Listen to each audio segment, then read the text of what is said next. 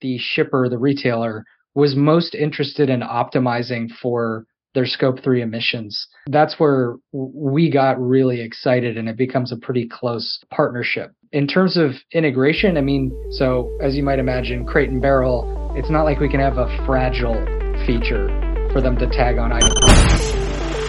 Growing a business requires a holistic approach that extends beyond sales and marketing. This approach needs alignment among people, processes, and technologies.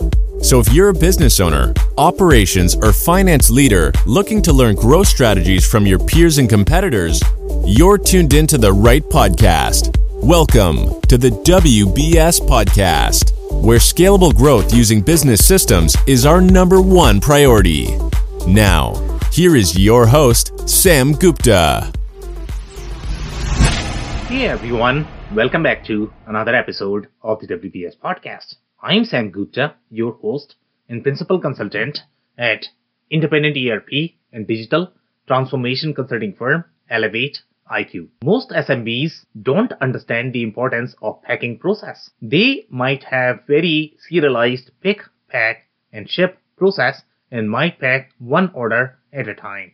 As companies mature, they gain efficiencies by decoupling the process steps and optimizing them individually. Packing in one step, which is often ignored. Most SMB companies might simply send the order from their ecom or ERP to print the shipping label using the order or pick list, skipping the packing step.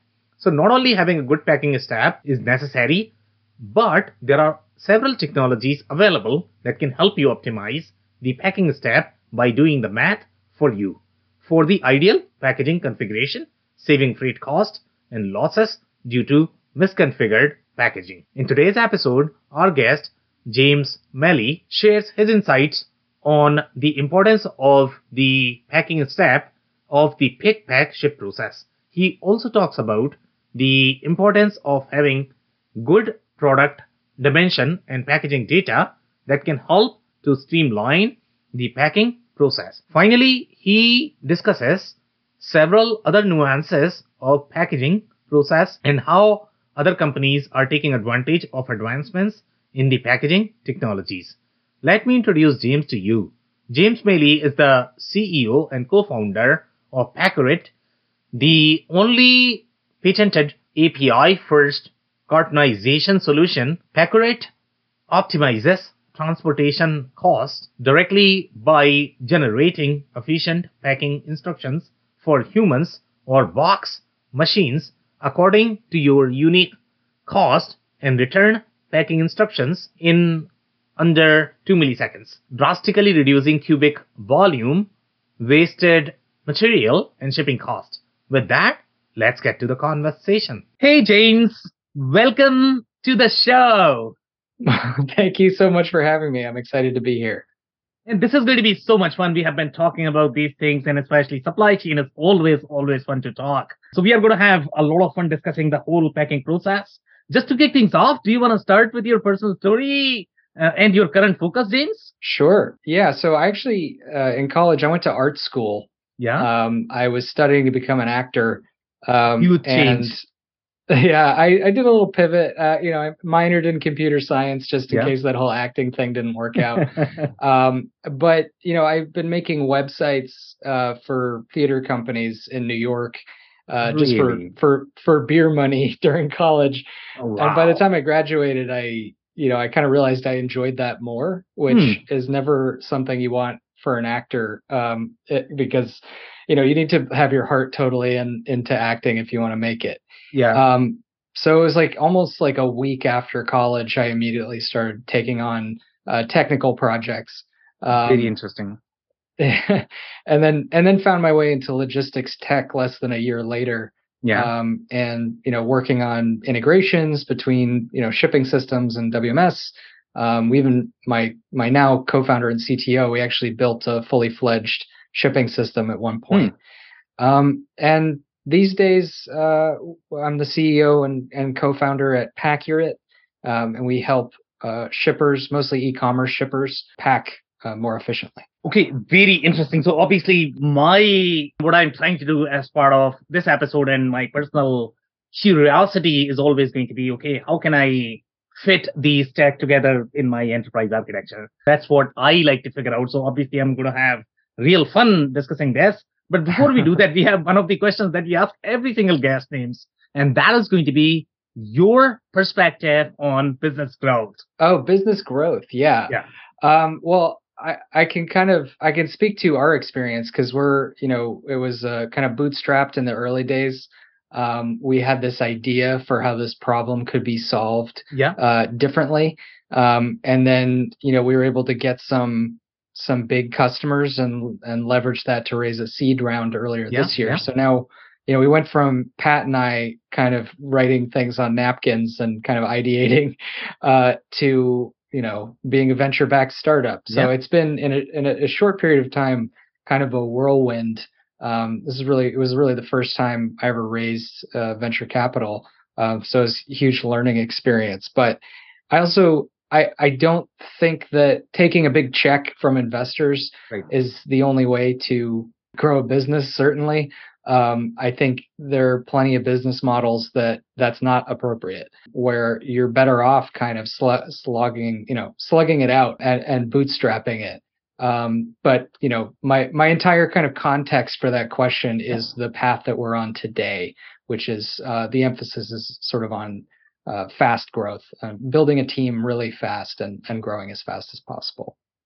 Yeah, could not agree more. And I think if I think about e-commerce, e-commerce is always going to be about fast growth. And going back to your conversation overall, your acting background, the way supply chain is right now, it's almost like a drama. So probably acting skills could be handy.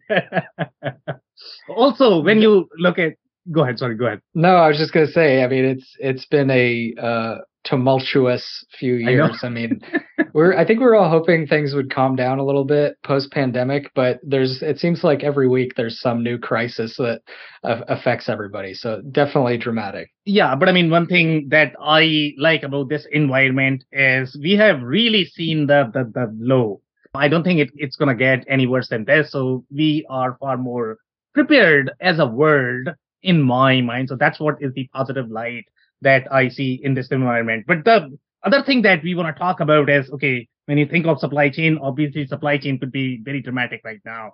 But you know, when you look at all of these tech um, systems popping in, it could be equally dramatic as well, especially for people who don't have as much background. Every single tech that you everybody's talking about supply chain tech, right? So now let's say if you are thinking from the perspective of a CFO or COO and they are trying to patch these things together, for them, it could be very confusing. So that's where I like to figure this thing out. Okay, how can I fit all of these tools in the architecture where they are going to be the fit, right? So I am going to give you a couple of scenarios and then probably you can offer your commentary where you are seeing, let's say, the whole packing process, where it fits, whether it is going to be for the enterprise customers or for the smaller customers. So two different architecture that I typically see.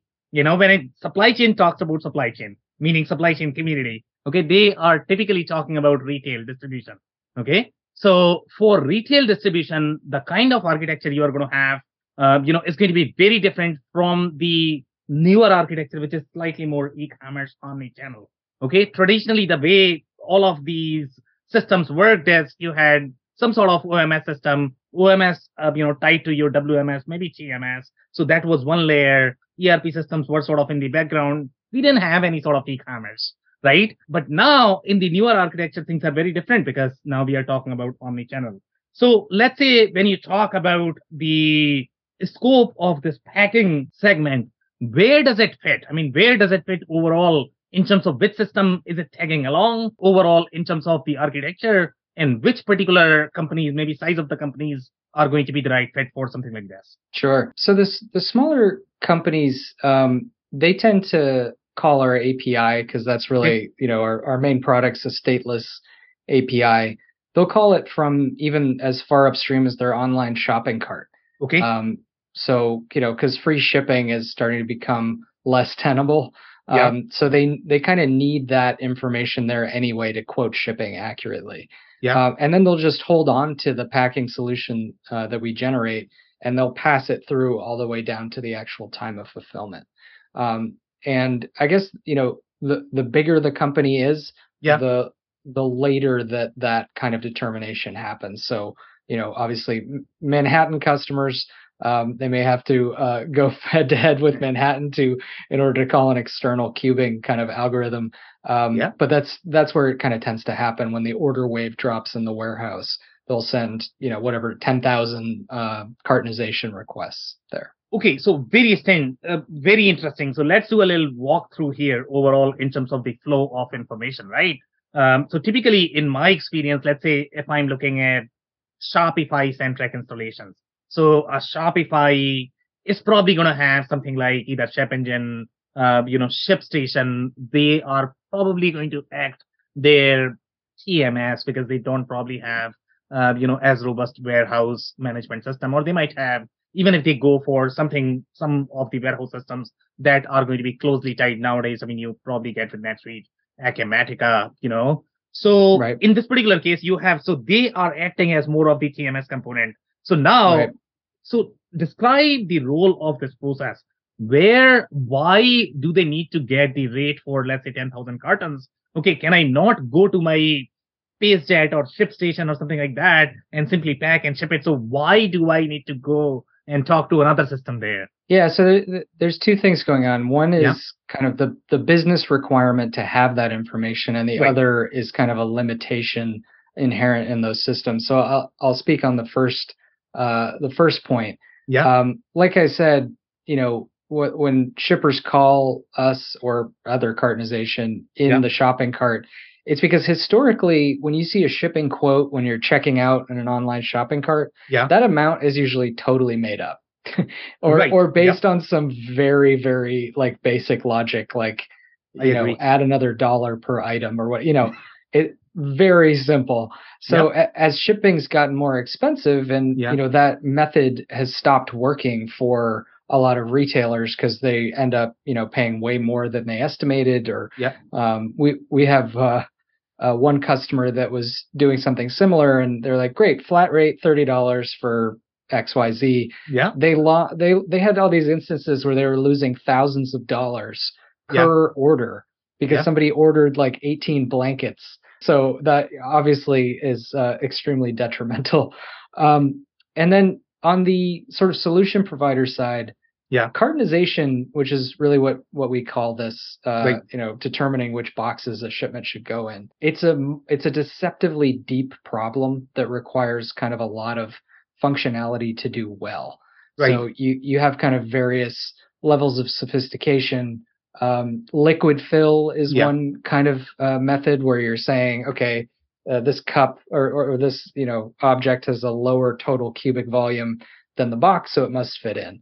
Right. Of course, a shovel may have a lower total cubic volume than a box, but it could still put a hole right through it because it's too long.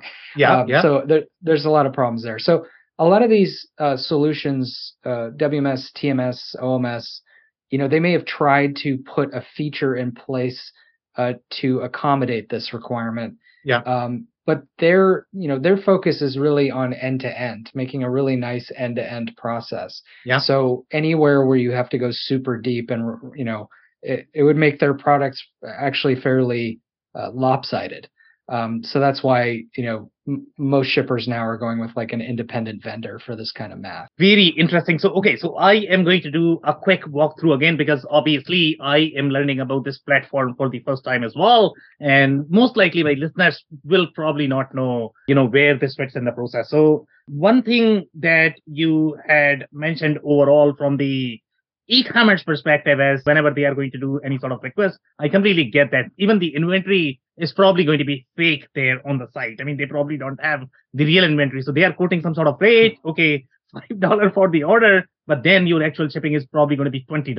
So typically the flow of information, even if you, let's say, don't have ERP in the interaction, then what is going to happen is, okay, your e-commerce is going to book the order. It's going to come to your, if you are simply fulfilling from your e-commerce itself, then that's going to go to your CMS, right? But in between, you are saying that you need to call this API and that is going to give me something, right? So is it going to give me, let's say, the right packaging? size? Because typically, traditionally, if you look at where the packaging information resided, sometimes it's going to be inside ERP system. Some companies store it inside the e-commerce system, depending upon how their workflow is. So in this particular case, you are saying that these companies are not going to be storing packaging information, but they are going to be calling either your system or API, and then it is going to recommend the packaging information. And after that, it's going to go and shop the rate from the UPS or FedEx, or are you guys going to be providing the rate as well? I'm not sure if I'm making sense here. No, I love it. So depending on the level of like if a if a shipper is complex enough that they have uh, ERP, yeah, and they've you know they've got like a bunch to consider about where's where's the stuff, yeah, uh, that's part of this order usually we try we try not to get involved in a lot of that inventory and decision making level stuff. Yeah, yeah. We're just saying, okay, whatever this order event looks like before yeah. it ships, that's when we're going to tell you which of the boxes you have available it should all go in, and we show a 3D image of how those items go in the box. Uh, we can we operate in a few different modes. So if they have a box uh, box making machine, yeah. we can also tell that machine what box or boxes to make uh, based on their fulfillment uh, based on their transportation material and labor costs how, how should this shipment be configured? Very interesting. So here basically you know you are obviously splitting the packaging information how it should be packaged and then you sort of have the visual instructions for the packers how that need to be packaged right? So you are sort of making the decision how this shipment needs to be packaged, but you need to know the information related to where it is going to be shipped. So I don't know if you are going to be storing this information because obviously your downstream system is probably going to be your TMS system. That is going to have the carrier information. That is going to know how the container is right. probably going to look, right? So yeah, do you want to paint some more color there? I guess. So yeah, yeah. So this is um, going down the rabbit hole a little bit, but so yeah. we don't actually do any carrier rating. Okay. Um, what we care about in terms yeah. of the carriers is the structure of their rates. So um, some of our big customers, like a Crate and Barrel or a Dillard's, they'll provide either their rates or or something that represents their rate structures. Yeah. Um, so that our algorithm can say, okay, FedEx is incentivizing you to consolidate this into one box or split it up. So we're stateless. So we're not making any calls to any APIs or anything. We're just trying to figure out the math problem and then they go and they can actually rate it or print a label after that. So we're we're kind of this little in between math step that happens uh, after the order wave drops, but before thing before labels get uh, printed. Okay, so do you have any sort of stories that you might be able to share? You know how the story started? What was the original problem? What kind of business uh, are we talking about? And then how did the whole implementation process go? Sure. So I, uh, some of our customers are a little cagey about uh, yeah, yeah. us disclosing names, but we we often because our, our, our team is pretty motivated by the sustainability implications of what we do um, because we're able to kind of measure saved cardboard in acres yeah. uh, over the course of a year for for some of our customers. Um, and so some of the the stories where the shipper, the retailer, was most interested in optimizing for their scope three emissions. Huh. Um, that's where we got really excited, and it becomes a pretty close uh, partnership.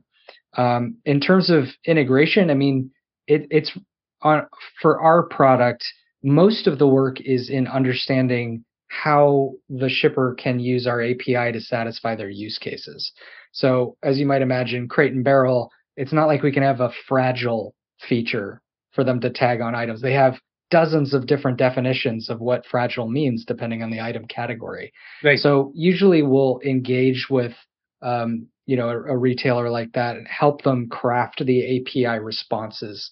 Uh, so, uh, sorry, the requests so that they make they actually return the results that minimize damage. In terms of actually integrating, uh, even for our largest customers, it only takes a couple weeks, maybe one or two uh, people working on it, because we, you know, the way we're architected, it's totally stateless.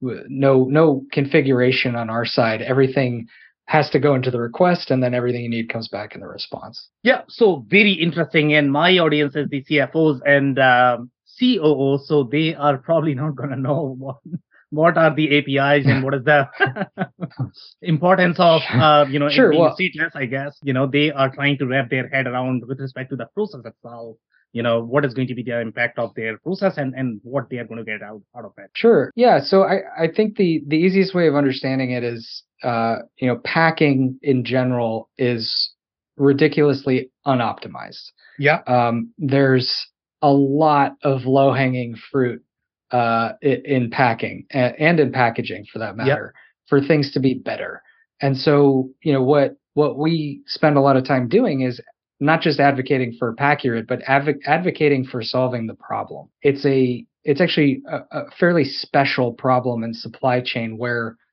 your costs and your emissions and waste they're all the same. Yeah. So every time a uh, shipment's more expensive, it's also more polluting. Um, yep. And so if you have sort of ESG goals, uh, you know, sustainability initiatives, this is a great area to focus on because unlike a lot of other initiatives you might have going, this one you get paid to do too. Right. Um, so, you know, if you're able to uh, optimize every 20th shipment yeah. to be a little bit more uh, suitable for the journey that it's going to take to the customer. Yeah. So that might mean um, if you're shipping to a zip code over, it might be in a you know single box if it's being put on a plane or something it might be split out into more in order to maximize cubic volume yeah um so without going too down the down the rabbit hole i think you know your if your if your audience takes away anything it's just that there's a lot of uh there's a lot of room for improvement here and even if you're not ready to adopt a technology like a Paccurate, yeah you can talk to your parcel carrier directly because they've all of them have set up uh, you know, packaging labs where you can get in touch and they'll help you try to figure out how to do things here a little bit more efficiently.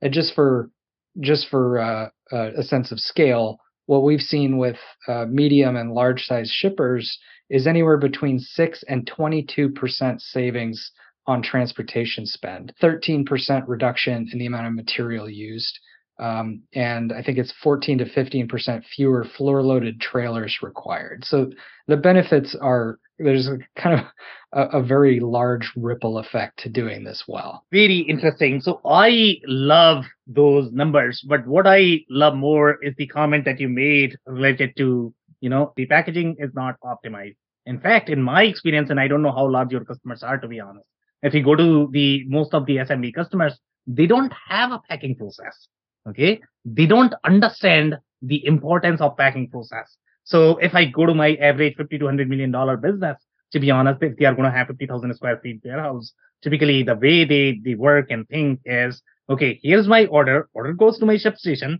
goes uh, you know you're shipping there is no sort of packing process. And sometimes it's very challenging for me uh, to communicate to them that okay you have three steps and these three steps operate very, very, very differently from the supply chain perspective, from the optimization perspective. They are, they need to be completely decoupled in your process. And if you're not doing that, then obviously you are not going to get as much operational efficiencies.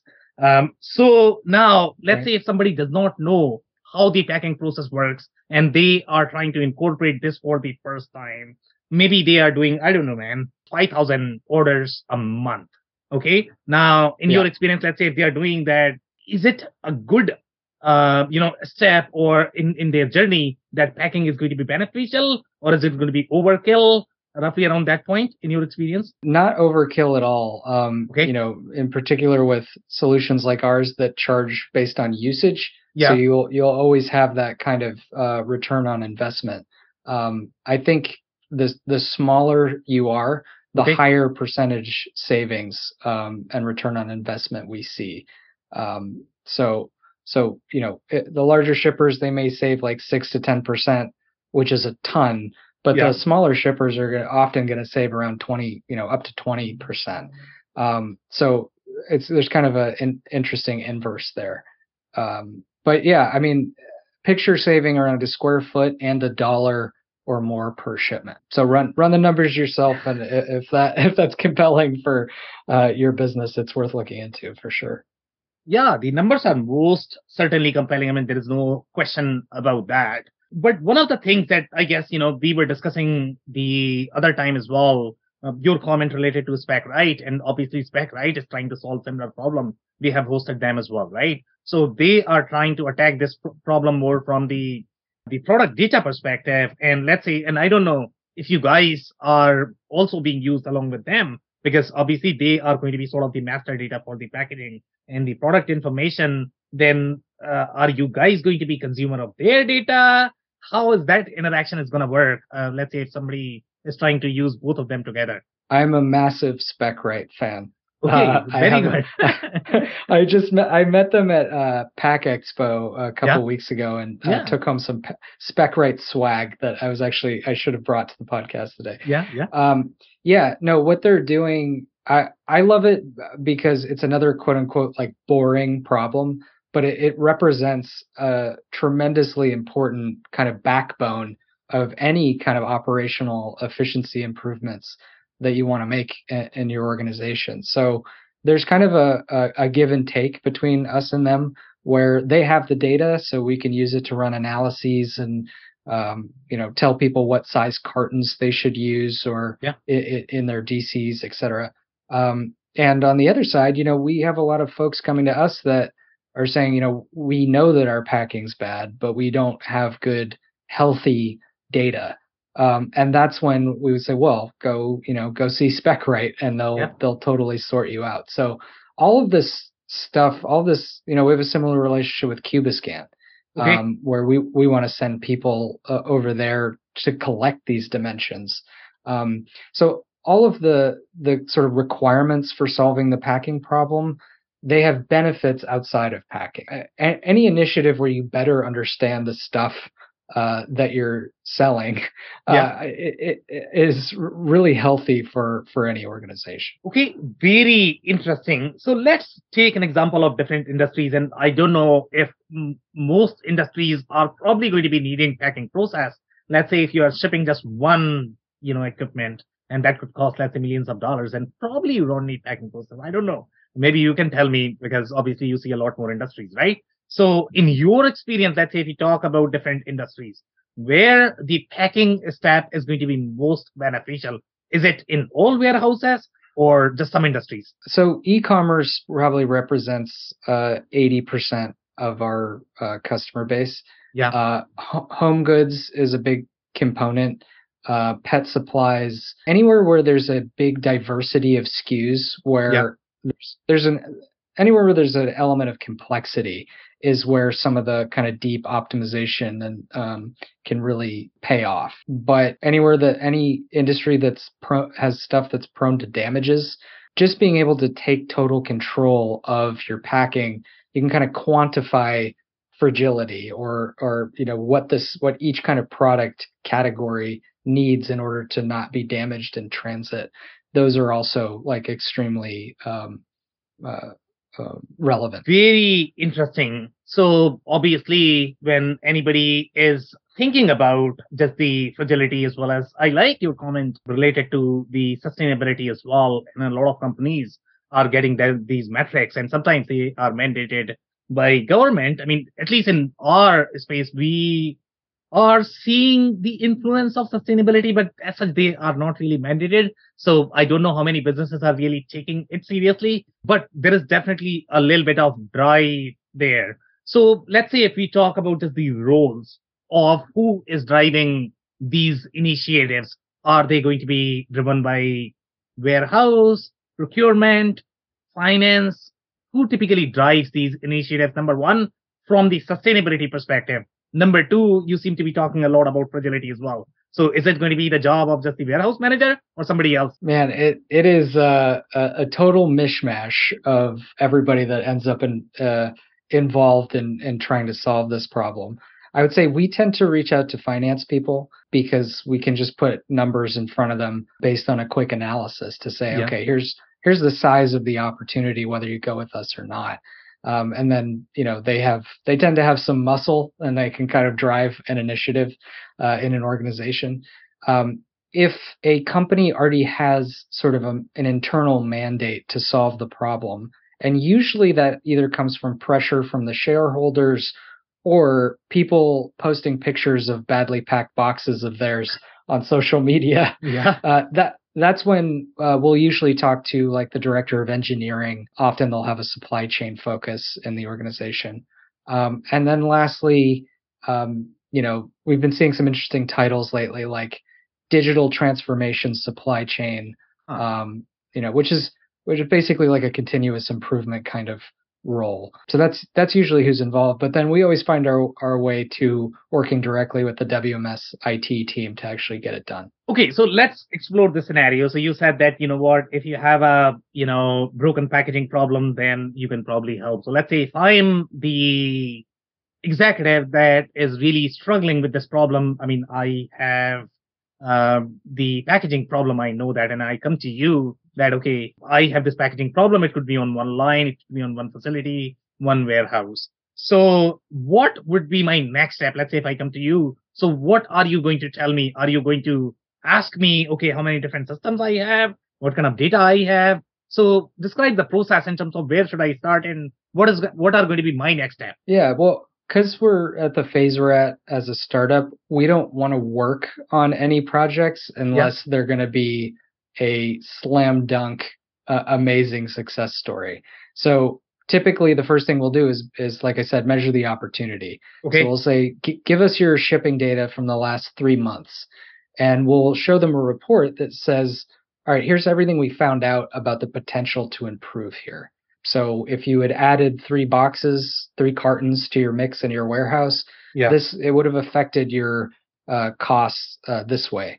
Or if you had packed uh, in a way that respected the incentives that your um, UPS or FedEx rates have baked into it. This is this is how it would have affected things. So we generate like a ton of scenarios just to just to try to show them that there's a lot they could do. Yeah. Um, we even usually present a scenario that we call Paccurate Perfect, yeah. which is um, simulates a you know a box making machine. If every shipment had the perfect boxes for it, here's what the total opportunity uh, is. Um, so that's usually the first step. Okay, so very interesting. So just to wrap my head around this, so basically you are going to ask me some sort of data, and I'm probably going to my my ShipStation, I guess, uh, and I am getting you the data. So what kind of data elements are you looking at there? Are you worried about um, just the packaging per order? Are you looking at that? Are you looking at dimensions? Um, what yeah. all do you need to have in there? And what if Let's say if I don't have that. yeah. So at a minimum, we need, uh, in terms of historical order data, the dimensions of the items that were in yep. those orders and the boxes that you used or the boxes that are uh, available to use in the warehouse.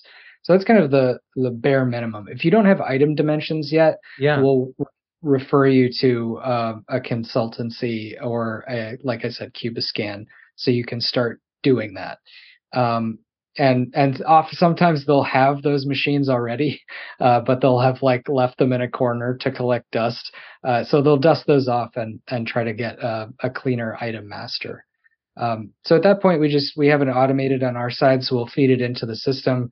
There might be one or two edge cases, like we have a a, a customer that sells bicycle parts. Yeah. And they said, well, for each, when we sell tires, they have to be stacked this many high, yeah. and then certain SKUs can go inside the t- you know the wheel, and yeah. Um, so so we had to kind of configure it to respect those uh, constraints, uh, so that the data we show in the end can actually be actionable. And then if if the uh, dollar savings or the sustainability metrics that we present at that point are compelling enough, yeah. they will move forward with something. Okay, so very interesting. And I really don't know how many businesses have the item dimensions. Okay. So typically mm-hmm. they definitely do have the packaging dimensions because obviously they need to package it and the packaging goes with the item master. If they ha- are really sophisticated in the warehouse operations and they have a decent WMS, then they are probably going to have the packaging dimensions in the space that we work with. Sometimes we don't even have barcodes, to be honest. Okay. So if they don't have barcodes, I mean, how are they going? And by the way, uh, just doing the labeling and barcoding, that itself seems like a lot of effort. So now getting dimensions, I don't know, are these going to be entered? Is somebody going to generate those? So what is typically the process? Let's say if somebody does not have, so even if they are going to have, hire a consultant, I think they are going to have a lot of work for them, I guess. So, in yeah. your opinion, what is the process? Yeah. So, uh, like anything else, there there's varying degrees of uh, efficiency and complexity uh, that come with a cost. Yeah. Uh, so, you know, you could send an intern out there with a measuring tape and have them do their best to huh. Uh, measure measure the SKUs and type them into a spreadsheet somewhere. That would be the lowest tech uh, version. Um, but then you have these really sophisticated now dimensioning uh, cameras and and devices huh. that usually they'll either be uh, camera based and they'll use kind of uh, logic to try to figure out the dimensions of an item you put under them, yeah. or they'll be la- laser based, which tend to be a little bit more pixel perfect. Um, and and they have a way of you know making those automatically go and update the item master. Uh, so you just put an item underneath, click a button, and then move on to the next one. So that's kind of a an item profiling step that if you have a ton of SKUs, you really kind of have to commit to um, if you want to do any sort of uh, cartonization sophistication. Okay, so that is very interesting, and I need to understand this. Okay, so here you are talking about these laser guns, and I don't know if they are part of the same RF reader that you are going to have, let's say in the warehouse. And my understanding would be that that's exactly what is probably pushing the item dimension as well. But when you are scanning, you are not always scanning just the item because sometimes what you are going to be scanning, you might scan your license plates, you might, uh, you know, scan your pallets, you might scan your cases, you might scan your individual item. So how would the system know which is the item and what are the dimensions? So the, yeah, these are a little bit different than like the uh, you know the scanner guns that you might have in the warehouse. Typically, yeah. these are usually they look like a, a small table with a support beam on top with a big camera mounted mounted in the middle. So if you put if you put an object on the table, it's able to look down and calculate the dimensions to be saved somewhere. So you're not really at the execution step yet. This is really I have this new uh, you know stuffed rabbit. Uh, it's time to bring that I'm going to sell my customers. It's time to go stick it on the dimensioner and so my system can be updated with the correct dimensions. So is it going to be at the time of creating the product? Because obviously you are not creating new items all the time. Sometimes you are simply receiving those. So at what step are they going to basically measure the dimensions? Every organization's different. I mean, yeah. if uh, uh we, we do hear a lot that um, you know some retailers don't trust the dimensions that the manufacturers are yeah. send along um, and i think in some cases for good reason um, so they uh, they will use these kind of devices to verify that this stuffed bunny is indeed 10 inches long and 5 inches wide and can compress this much uh, etc. So just to be clear, uh, you know, so are they verifying this at the time of every single receive when they are going to be receiving that product in the inventory, or is it going to be just the first time when they are trying to sell a new SKU? And that's probably going to be part of your product management process that, okay, I have created a new item. You know, I have ordered this item as part of my purchase order. Now I am trying to create this. So I'm actually going to scan this money and then I'm going to input my dimensions there, I guess. Uh, both. Okay. so yeah, yeah. Unfortunately, both. Uh, huh. off, we we do see a surprising number of when the items come into the warehouse. Yeah. Somebody will go over to the pallet of of those things and grab one and scan it, and then they let the pallet go, uh, and and they put it away in the in the warehouse shelves. So I think you also there's a little bit of uh, a redundancy sometimes with the operational item master, yeah. which kind of lives in the warehouse, and then the item master that is part of the larger, you know, organization that finance and, and other people don't want you yeah. don't want the warehouse folks to touch. Yeah. Uh, so so that that's kind of an interesting trend I'm seeing right now too, is having these multiple item masters because it, it can be a little tricky to make changes if you're just a person on the warehouse floor. Um, usually you don't have permission to go up into the the central ERP brain uh, exactly. of your company and and change things. Yeah, and that's where my problem will be. Let's say if I am designing this whole process as well as architecture, and uh, I completely understand that the item master is going to be different for the warehouse, and sometimes it is right depending upon how your architecture is. by the way, I mean, not only it is going to be different for your warehouse, it is probably going to be different for your e-commerce. Then it is going to be different for each of the channel that you are selling because they might have very different long description, short description, whatever. Right. You know, Amazon has very different methods than your uh, eBay versus your Walmart, uh, Walmart, right? So all of that is going to look very different as well. And now when you are sort of trying to use this item dimensions, these item dimensions also need to go to your channel. So it has to be stored somewhere centrally unless your WMS is actually passing this information to Amazon because they need to know this as well. So it could get very right. interesting, right? Where the information gets stored because everybody needs to have the accurate information. Um, again, I, I think that's shared in my mind. Yeah, and and you can imagine how some of these projects can get a little intimidating um, sometimes. But uh, the good thing about things like item data is that it's not like okay, I I need this just so I can pack a little bit better. It's like no, I mean this is stuff that's fundamental. It's really foundational for especially if you're an ecom business to know what you know what you have in stock how big it is what what are its characteristics. It's it's useful for a, a, ton of other applications as well. Yeah could not agree more. So that's it for today. Do you have any last minute advice for our listeners? Oh man. I i, I just think it's you know especially with scope 3 emissions reporting requirements coming down definitely pay attention to not even just packing but packaging yeah. um, because almost universally every shipper we talk to, there's just a ton of opportunity there to reduce emissions and save a ton of money.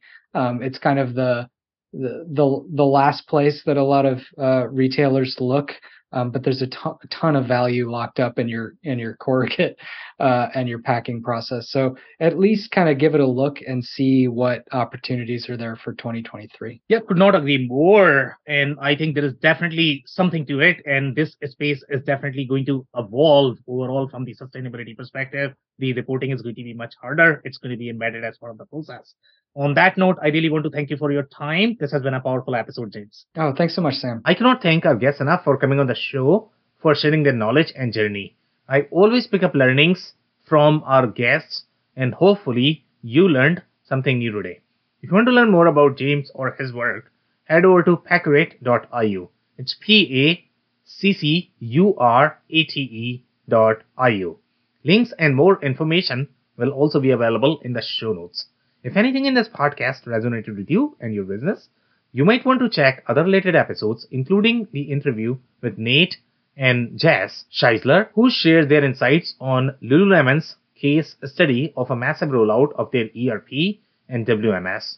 Also, the interview with Rick Watson, who shares how to plan for warehouse and logistics architecture for DTC brands selling through marketplaces. Also, don't forget to subscribe and spread the word among folks with similar backgrounds. If you have any questions or comments about the show, please review and rate us on your favorite podcasting platform or DM me on any social channels. I'll try my best to respond personally and make sure you get help. Thank you, and I hope to catch you on the next episode of the WBS Podcast. Thank you for listening to another episode of the WBS Podcast. Be sure to subscribe on your favorite podcasting platform so you never miss an episode. For more information on growth strategies for SMBs using ERP and digital transformation, check out our community at WBS.rocks. We'll see you next time.